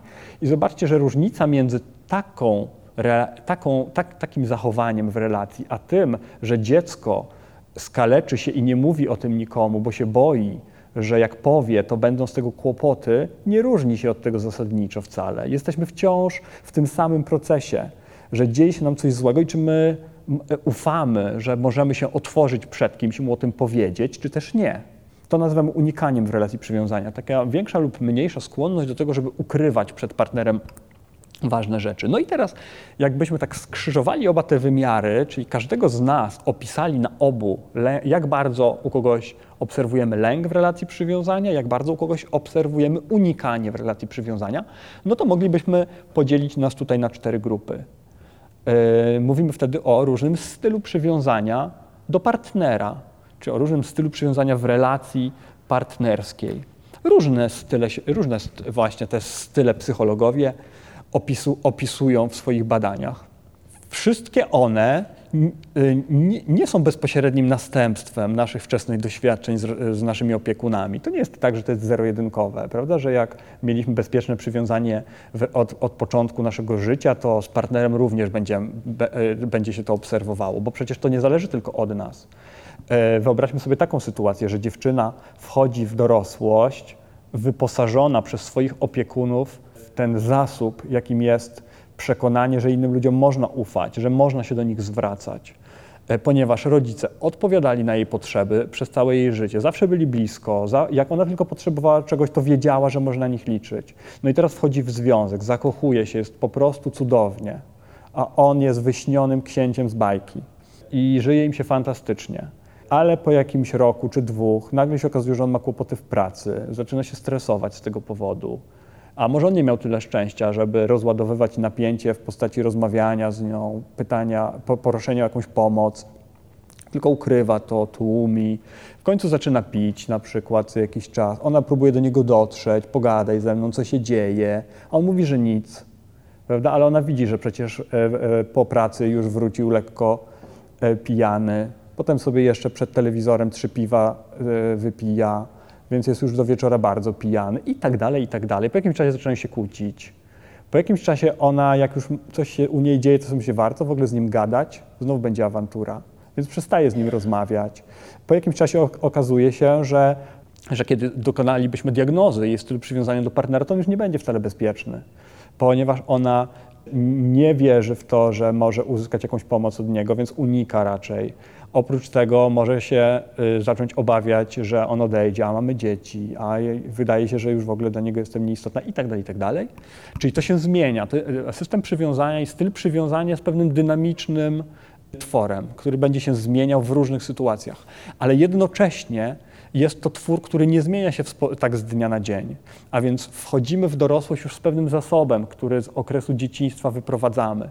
I jeżeli to jest zasób w postaci przekonania, że innym ludziom można ufać, że relacje z innymi ludźmi są pomocne w radzeniu sobie z własnymi problemami, no to jest większa szansa na to, że przez nasze życie będziemy podążać taką właśnie ścieżką. Jeżeli już na wejściu nie ufamy ludziom, ponieważ ich obawiamy, boimy się, że jesteśmy mało ważni w ogóle dla nich, no to ten start w dorosłych rolach jest trudniejszy. Nie znaczy, że nie, nie można tego zmienić. Terapeuci e, wiele energii i wysiłku wkładają w to, żeby na przykład przesunąć ludzi dorosłych z tych obszarów przywiązania pozabezpiecznego na teren bezpiecznej relacji. Psychoterapeuci, niezależnie od tego, jak, w jakim nurcie psychoterapeutycznym pracują, wiedzą doskonale, że kluczowe w procesie leczenia jest, sam, jest sama relacja Czyli to, że człowiek, który przychodzi do terapeuty, przywiązuje się do niego, oni budują jakąś więź, intymną relację między sobą, w którym ten ktoś, obcy człowiek z tym terapeutą dzieli się z nim najbardziej szczegółowymi informacjami ze swojego życia, uczy się mu ufać, wiedząc, że ten terapeuta nie będzie potem tego rozpowiadał tu i ówdzie, czyli uczy się na nowo budowania relacji opartej na bezpieczeństwie. No i, no i rzeczywiście to się udaje. Znaczy można to zmienić. Również jak mamy takie szczęście, że trafimy na partnera, który potrafi lepiej od nas zarządzać emocjami, to również jest szansa, że dzięki interakcjom z nim, że on zrozumie to, na przykład, że my nie chcemy z nim rozmawiać, ale spróbuje jakoś do nas dotrzeć. E, nie będzie się zniechęcał tym, że ktoś na początku go prawda, tam się najeży i odrzuci, tylko cierpliwie będzie pracował i tak dalej, i tak dalej. To da się to zmienić. E, ale nie jest to wcale takie łatwe, a najlepiej jest nie musieć tego zmieniać. E, no i teraz cofnijmy się do dzieciństwa, prawda? Jeżeli nie chcemy, żeby nasze dziecko, kiedy dorośnie, musiało to zmieniać z terapeutą, płacić ciężkie tysiące za to, żeby się z czegoś wydobyć, no to nie, nie, dajmy mu tego, nie, da, nie wciskajmy mu tego bagażu na plecy już jako trzylatkowi. Innym obszarem, w którym to może znaleźć to przywiązanie, styl przywiązania znajduje swoje, może znaleźć swoje odbicie, to jest sytuacja, w której my sami zostajemy rodzicami. Czyli dorosły ze swoją całą historią przywiązaniową zostaje rodzicem i ma teraz swoje dziecko. Badań na, tym, na ten temat jest również sporo. Y, one pokazują, że ryzyko, że ro, rodzic przywiązany pozabezpiecznie do swoich własnych rodziców oraz do swojego partnera zwiększa ryzyko, że jego dziecko będzie bezpie, pozabezpiecznie przywiązane do niego. Jasno się wyraziłem? Jeżeli rodzic jest bezpiecznie przywiązany do swoich opiekunów oraz do swojego partnera, to zwiększa szansę, że jego dziecko będzie bezpiecznie przywiązane do niego. Czyli zwiększa jego szanse na rozwój tych pozytywnych kompetencji, o które przecież nam wszystkim chodzi. I tutaj chciałem Państwu przedstawić króciutko badanie, które sam przeprowadziłem nie tak dawno, ponieważ od pewnego czasu interesuje mnie niezwykle to, jak to jest z żałowaniem tego, że zostało się rodzicem. Wiadomo jest, że, że niektóre osoby, kiedy zostaną rodzicami, to zaczynają tego żałować. Niewiele na ten temat wiadomo, bo jak dotąd ukazało się zaledwie kilka na świecie prac na ten temat. Ale wiadomo, że tak bywa. W mniejszym lub większym stopniu ktoś tam żałuje i myśli sobie, wolałbym, wolałabym nie, nie mieć tego dziecka, że lepiej jednak było nie wiem, zabezpieczyć się, brać te tabletki antykoncepcyjne, albo nie uprawiać seksu akurat z nim, bo wtedy nie miałbym tego dziecka, nie miałbym tych kłopotów, lepiej tego nie, to była zła decyzja. O. No i yy, chciałem, chciałem się dowiedzieć w tym, w tym badaniu, które przeprowadziłem, yy, czy styl przywiązania do partnera w przypadku matek, bo to były kobiety, osobami badanymi matki, w wieku do 40 roku życia mniej więcej czy ich styl przywiązania do partnera będzie rzutował na to, ten właśnie żal, że zostało się rodzicem. I okazało się, że tak. Okazało się, że lęk przywiązaniowy był tutaj kluczową kwestią. Jeżeli kobieta, matka, ma przekonanie, że dla swojego partnera jest niezbyt ważna, że on nie bardzo się nią interesuje, nie bardzo się interesuje emocjami, uczuciami i że generalnie to ona chyba jest dla niego mało istotna w życiu, to rosło ryzyko, że ona będzie żałowała tego, że została matką. Że kiedy sama sobie będzie zadawała pytanie, czy to dobrze, to będzie sobie odpowiadała na pytanie nie, trzeba było tego nie robić, trzeba było nie zostawać matką, trzeba było właśnie brać tabletki, albo nie uprawiać seksu, albo kazać mu założyć prezerwatywę, albo coś tam, albo coś tam. No i teraz, proszę Państwa, e, a właśnie, jeszcze, jeszcze dwa zdania na temat tego, jak to się objawia. E, na przykład tak, że kiedy zapytamy taką matkę, czy myślisz, że lepiej byłoby nie mieć dziecka w ogóle? Czy myślisz, że dzieci, że brak dziecka uczyniłby twoje życie bardziej ciekawym? Y, czy uważasz, że lepiej było nigdy nie zostawać rodzicem? To najczęściej mówi, że tak. Wtedy, kiedy uważasz, że jest mało ważna dla swojego partnera. I teraz mamy tutaj dwie drogi. No po pierwsze, to, że ona uważa, że jest mało ważna dla swojego partnera, może wynikać z tego, że ten partner jest po prostu taki. I rzeczywiście on nauczył tego, że, że, że się nią nie interesuje, że ona próbuje z nim porozmawiać, a on ma to gdzieś.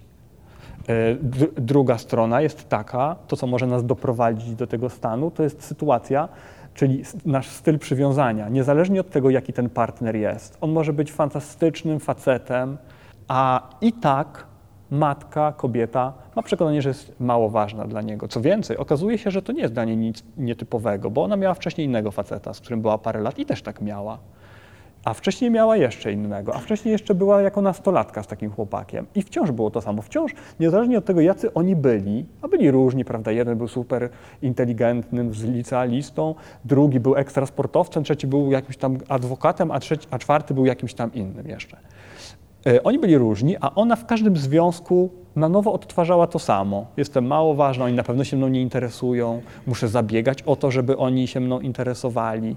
I wtedy na przykład e, pojawia się, pojawia się, jakieś, pojawia się zazdrość, e, pojawia się jakieś takie szpiegowanie trochę, czy on aby na pewno nie kłamie, czy on aby na pewno mówi, że w weekend siedział cały dzień w domu, ale czy na pewno siedział cały dzień w domu, a może on z kimś się spotyka, może sprawdzę to i tak dalej, i tak dalej. To są następstwa lęku przywiązaniowego które mogą być następstwem naszych wcześniejszych relacji przywiązaniowych. No i teraz wyobraźmy sobie sytuację tej matki, w jakiej, e, w jakiej ona się znajduje, bo obok niej biega, berbeć, wyposażony w to wszystko, o czym Państwu już powiedziałem. On jest tym białym niedźwiedziem. On jak się wystraszy, to potrzebuje podbiec do niej, potrzebuje, żeby ona do niego przybiegła. On jest tą rakietą sterowaną na podczerwień, którą lata i próbuje się do niej jakoś prawda, dostać. Ale jak ona żałuje, że została matką, to ona odpowie na to w inny sposób niż jemu by, takie mam przekonanie, bo jeszcze tego nie wiem, ponieważ jeszcze tego nie spadałem. E, ale od, obstawiam, że może być tak, że ona będzie odpowiadała w inny sposób niż osoba, która tego nie żałuje.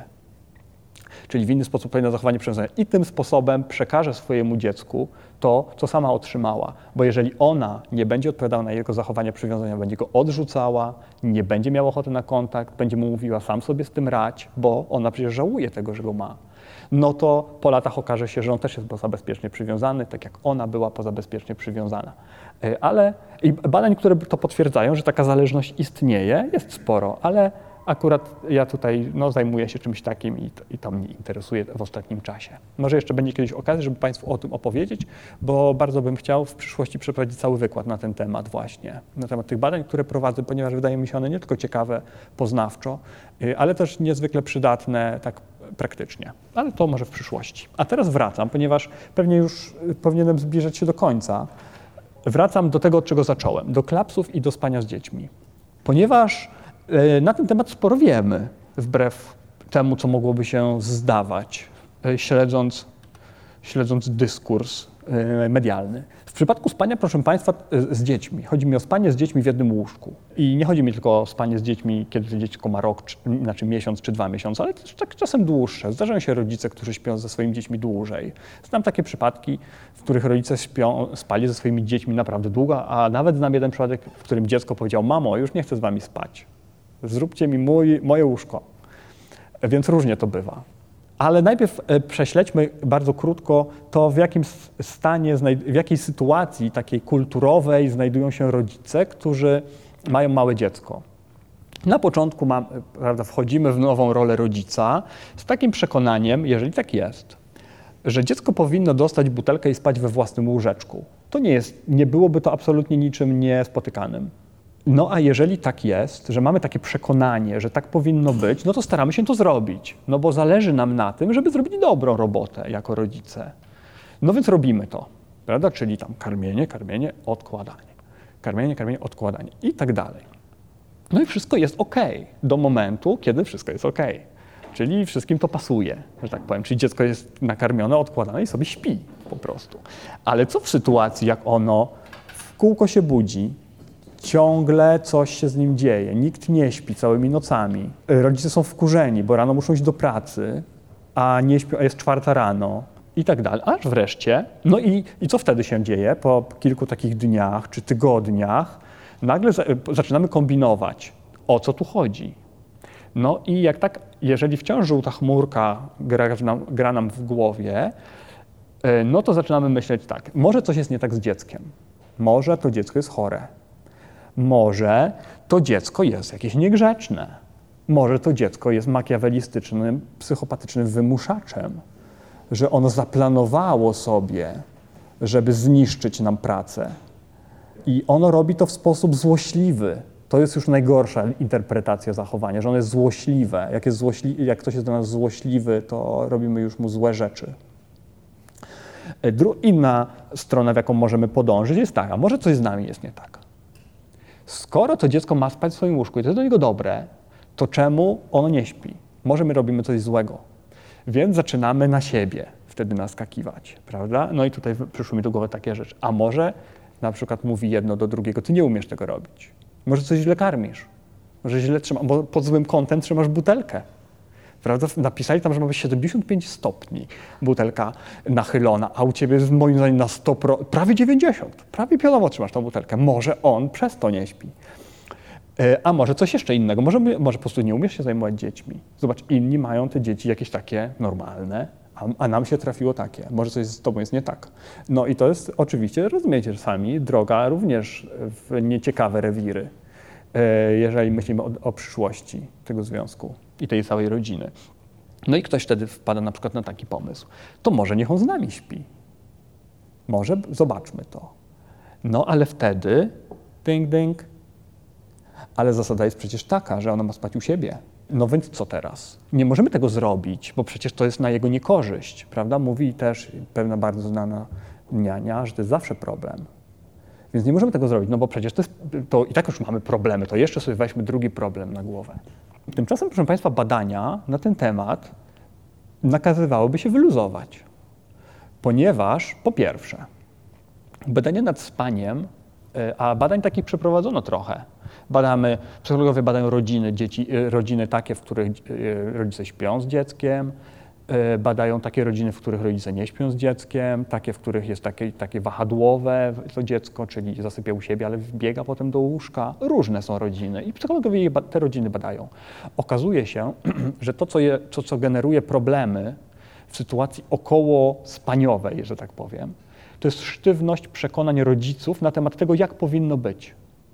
Jeżeli chcemy przewidzieć, czy rodzice będą mieli kłopoty ze spaniem, ich dziecka przyszłości, to jeszcze w czasie, kiedy oni nie mają nawet dzieci, należałoby ich zapytać, czy ty wiesz, jak to jest z tym spaniem, czy dzieci powinny, nie powinny, jak, jak to jest. Im bardziej on jest przekonany, że wie, tym, tym, większe jest ryzyko, że będzie miał kiedyś kłopot i że jak go spotkamy po trzech latach, kiedy on będzie miał dziecko, to on powie, to spanie to jest jakaś po prostu katorga. To załatwiło, rozwiodłem się przez to. Im bardziej on jest usztywniony w swoim przekonaniu, tym gorzej dla niego. Czemu? Bo on nie będzie potrafił się dopasować do tego, co mu się trafi. Różne dzieci bywają, różne sytuacje, różne rodziny, różne żony czy mężowie nam się trafiają i należy się dopasować do tego. A jeżeli idziemy już z określoną teorią, to niestety co jakiś czas się zdarzy, ta nasza teoria się nie sprawdzi. Bo na przykład wyobraźmy sobie tak, że ktoś ma takie przekonanie, że powinno się spać z dziećmi że to jest dobre dla dzieci, żeby z nimi spać. Należy to robić, to jest celem naszym. No i teraz taka, taka mama czy taki tata na przykład ma już to dziecko, rodzi się dziecko, no i ona, ona już ma przekonanie, że to jest idealny sposób wychowywania dzieci. On ma wtedy bliskość, ma to, to ciepło, ten oddech, to serce mamy tam bije. A, a tymczasem okazuje się, że mąż jest z tego niezadowolony, bo on mówi, że tak, on się nie wysypia. Do tego on wcale nie uważa, żeby to było konieczne i nie rozumie po co to. To dziecko kopie. Jak ktoś z Państwa kiedyś spał z dziećmi w łóżku, to, to, to wie. Dzieci kopią, rozpychają się. Zaczynają spać normalnie, ale potem w nocy zaczynają w poprzek łóżka spać. Dorośli się gdzieś tam zwijają w kłębek. Trudno jest uprawiać seks. No, nie jest to niewykonalne oczywiście. Można uprawiać seks, kiedy dziecko jest w łóżku, bo można uprawiać seks w innym pomieszczeniu, w łazience, w kuchni. Można uprawiać ten seks na podłodze, jak dziecko sobie twardo śpi pewnie rodzice różnie sobie poradzą z tym.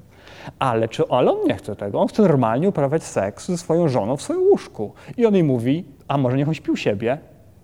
A ona to nie, nie. To jest ze szkodą dla tego dziecka. A wtedy mówi, a ja? A no ty, ty jesteś dorosły, sobie poradź. No i on wędruje na przykład na kanapę i przestaje z nimi spać. Sztywność, proszę Państwa, jest pewnym ryzykiem. E, bardziej niż sam układ czyli czy spać z dziećmi, czy nie spać. Badania, proszę Państwa, na ten temat, e, e, streszczając je tak naprawdę w, w bardzo dużą pigułkę, są takie, że to nie ma znaczenia. Do momentu, w którym wszystko to pasuje, włącznie z dzieckiem. Jeżeli dziecko jest lękowe, bardzo dużo się budzi, czyli ten system przywiązaniowy aktywizuje się bardzo często w wielu sytuacjach ono jak tylko się lekko wybudzi odrobinkę, to już oczy otwiera i krzyczy. I ktoś zdecyduje, żeby z nim spać w łóżku. I to wszystkim nagle, prawda, przywraca spokój i równowagę. To można to robić. Nic nie stoi na przeszkodzie. Badania psychologów, psychologów psychiatrów absolutnie nie, nie, nie sugerują, że jest, yy, że, że to jest ze szkodą dla dzieci. Z drugiej strony, jeżeli dziecko sobie spokojnie śpi w swoim łóżeczku, Mama jest zadowolona, tata jest zadowolony, dziecko jest spokojne, sobie śpi, czasem tam się obudzi, coś do niego pójdzie, mama czy tam tata coś mu zaśpiewają, pokołyszą go trochę, znów sobie śpi. To też spoko. To też nie ma badań, które by potwierdzały, że trzeba spać z dziećmi, że to jest dla dzieci jakiś punkt wyjścia do zdrowego rozwoju. Nie. Punktem wyjścia do zdrowego rozwoju dziecka jest mało stresu. Kortyzol, który który, się, który wydzielamy my wszyscy w sytuacjach stresowych, jest dla mózgu dziecka bardzo szkodliwy. Dlatego należy tak ułożyć sytuację, żeby ono po prostu się mało stresowało. Drugi, drugie zagadnienie, do którego miałem wrócić, to są kary fizyczne. Zacząłem od tego, że ludzie są bardzo zróżnicowani w zależności od tego, co na ten temat sądzą, czy to dobrze, czy to niedobrze.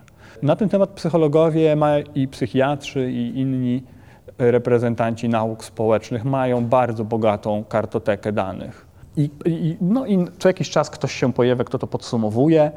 E, również e, i w psychologii takie artykuły podsumowujące posiadamy. No i z jednego z takich artykułów podsumowałem dla Państwa, co uważa się za bezpośrednie następstwa podlegania karom fizycznym. Mówimy tu o klapsach, nie o maltretowaniu, e, bo to jest już inna zupełnie liga. Mówimy tutaj o wychowaniu, które rodzice uważają, że należy stosować kary fizyczne i stosują je. Czyli jak dziecko coś przewini, to dostaje w tyłek. E, co uważa się za następstwa takie in minus? Bo jeszcze później mam dla Państwa coś na plus. E, ostatnio zresztą, zanim zacznę, e, zdarzyło mi się rozmawiać z kimś, kto zwracał mi uwagę, no tak, psycholog wy psychologowie to ciągle mówicie, że to bicie doprowadza do tego, że dzieci coś tam tracą, że coś jest na minus. A co jest na plus? Prawda, że przecież obok tego, że psychologowie mówią czasem o różnych konsekwencjach negatywnych, to, on, to ten ktoś zwrócił uwagę, a może są też jakieś plusy, na których powinno nam zależeć, prawda? No więc tak troszkę z przekory też wybrałem dla Państwa coś takiego. E, no więc jakie są minusy? E, w okresie dzieciństwa jeszcze, kiedy to dziecko jest jeszcze dzieckiem, okazuje się, że obserwujemy u niego niższą internalizację zasad moralnych. Tu chodzi o to, że dzieci, e, zasady moralne, które przyjmujemy, są bardzo płytkie, a więc nie robimy złych rzeczy, bo boimy się kary w postaci klapsa. Ale kiedy nie ma ryzyka klapsa, to robimy te złe rzeczy, ponieważ nie ma ryzyka zagrożenia karą. Tymczasem internalizacja zasad moralnych polega na tym, że dziecko nie robi złych rzeczy, bo wie, że nie należy robić złych rzeczy. Ale jak powiedzieć komuś, że nie należy kopać koleżanki w klasie, skoro my sami bijemy to dziecko? Stąd też internalizacja zasad moralnych jest niższa. Trudno jest nam nauczyć dziecko niestosowania przemocy, kiedy je bijemy.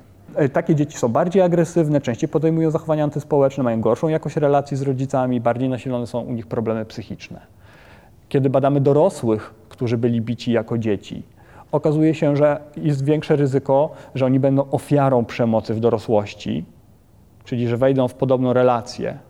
Sami będą bitą żoną albo jakimś poniewieranym E, mężczyzną gdzieś tam w, domu czy w pracy, są bardziej agresywni, jest wyższe podej e, ryzyko podejmowania przez nich zachowania antyspołeczne, bardziej nasilone są u nich problemy psychiczne, jest wyższe ryzyko, że taki ktoś jako dorosły sam stanie się sprawcą przemocy. A więc, że będzie bił własne dzieci, e, kiedy sam był bity. A, a co na plus, proszę Państwa? Co takiego dzieci zyskują? Co się rozwija na plus? Z tych badań również taką jedną e, rzecz znalazłem. Co się u dzieci rozwija na plus? No więc dzieci, które są bite, wyrastają na ludzi bardziej uległych wobec e, czyich życzeń i próśb. Są bardziej, są lepsze w wykonywaniu poleceń i zadań, które ktoś im narzuci. Dlatego troszkę tutaj pani mówi, że to nie jest plus. No to zależy od tego, jak na to spojrzeć.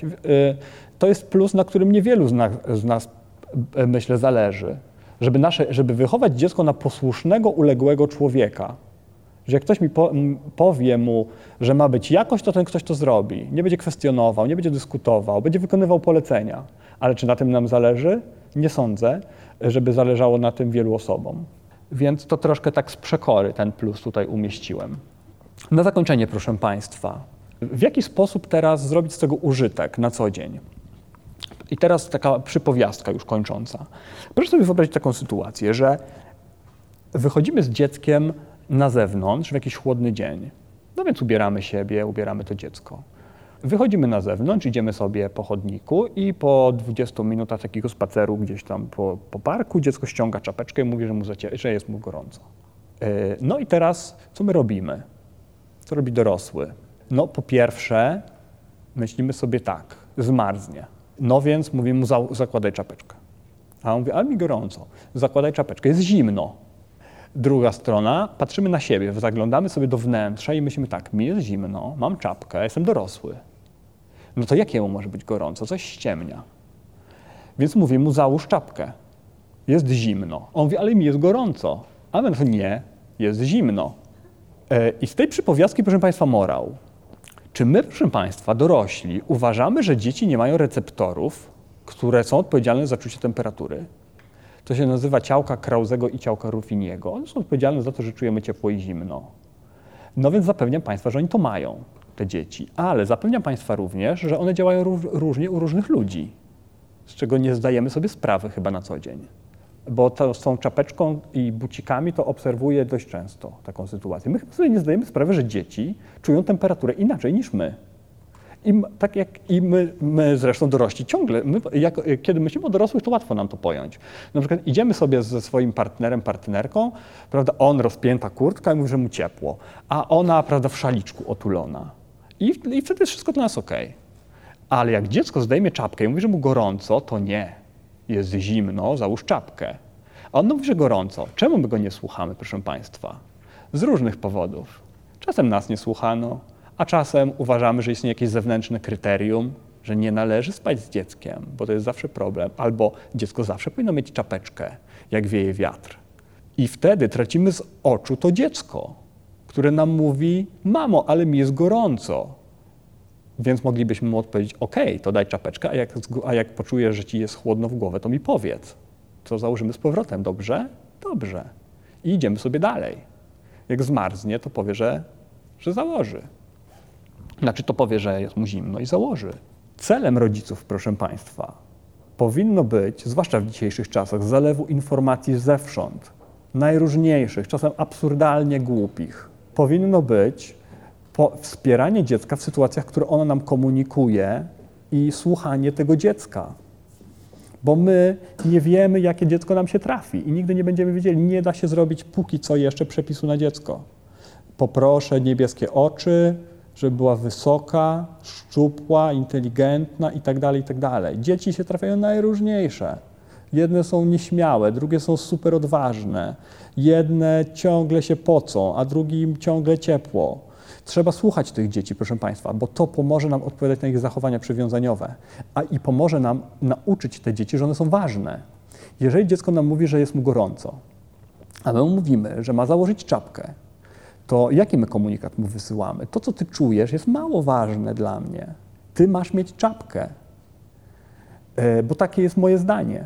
A on wtedy, wyobraźmy sobie teraz takiego przedszkolaka, który jest już super biegły, albo może takie dziecko szkolne, super biegłe w tym, żeby w umyśle przetwarzać.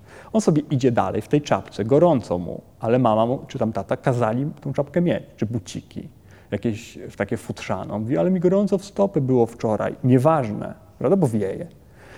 No i teraz on on sobie myśli? Powiedziałem, że jest mi gorąco, ale w ogóle to dla nich jest bez znaczenia chyba. On się może zezłościć nawet na nich, że nie może zdjąć czapki, chociaż prawda czuje, że w czaszkę mu gorąco. Więc zachęcam Państwa do tego, żeby zmienić optykę. To, że ktoś zmarznie nawet, to nie jest koniec świata. To, że komuś zmarzną uszy, komu nie zmarzły uszy z nas. Ba, przychodzi taki okres, że dzieci y, y, prawda, chodzą bez czapki, byle tylko było sexy.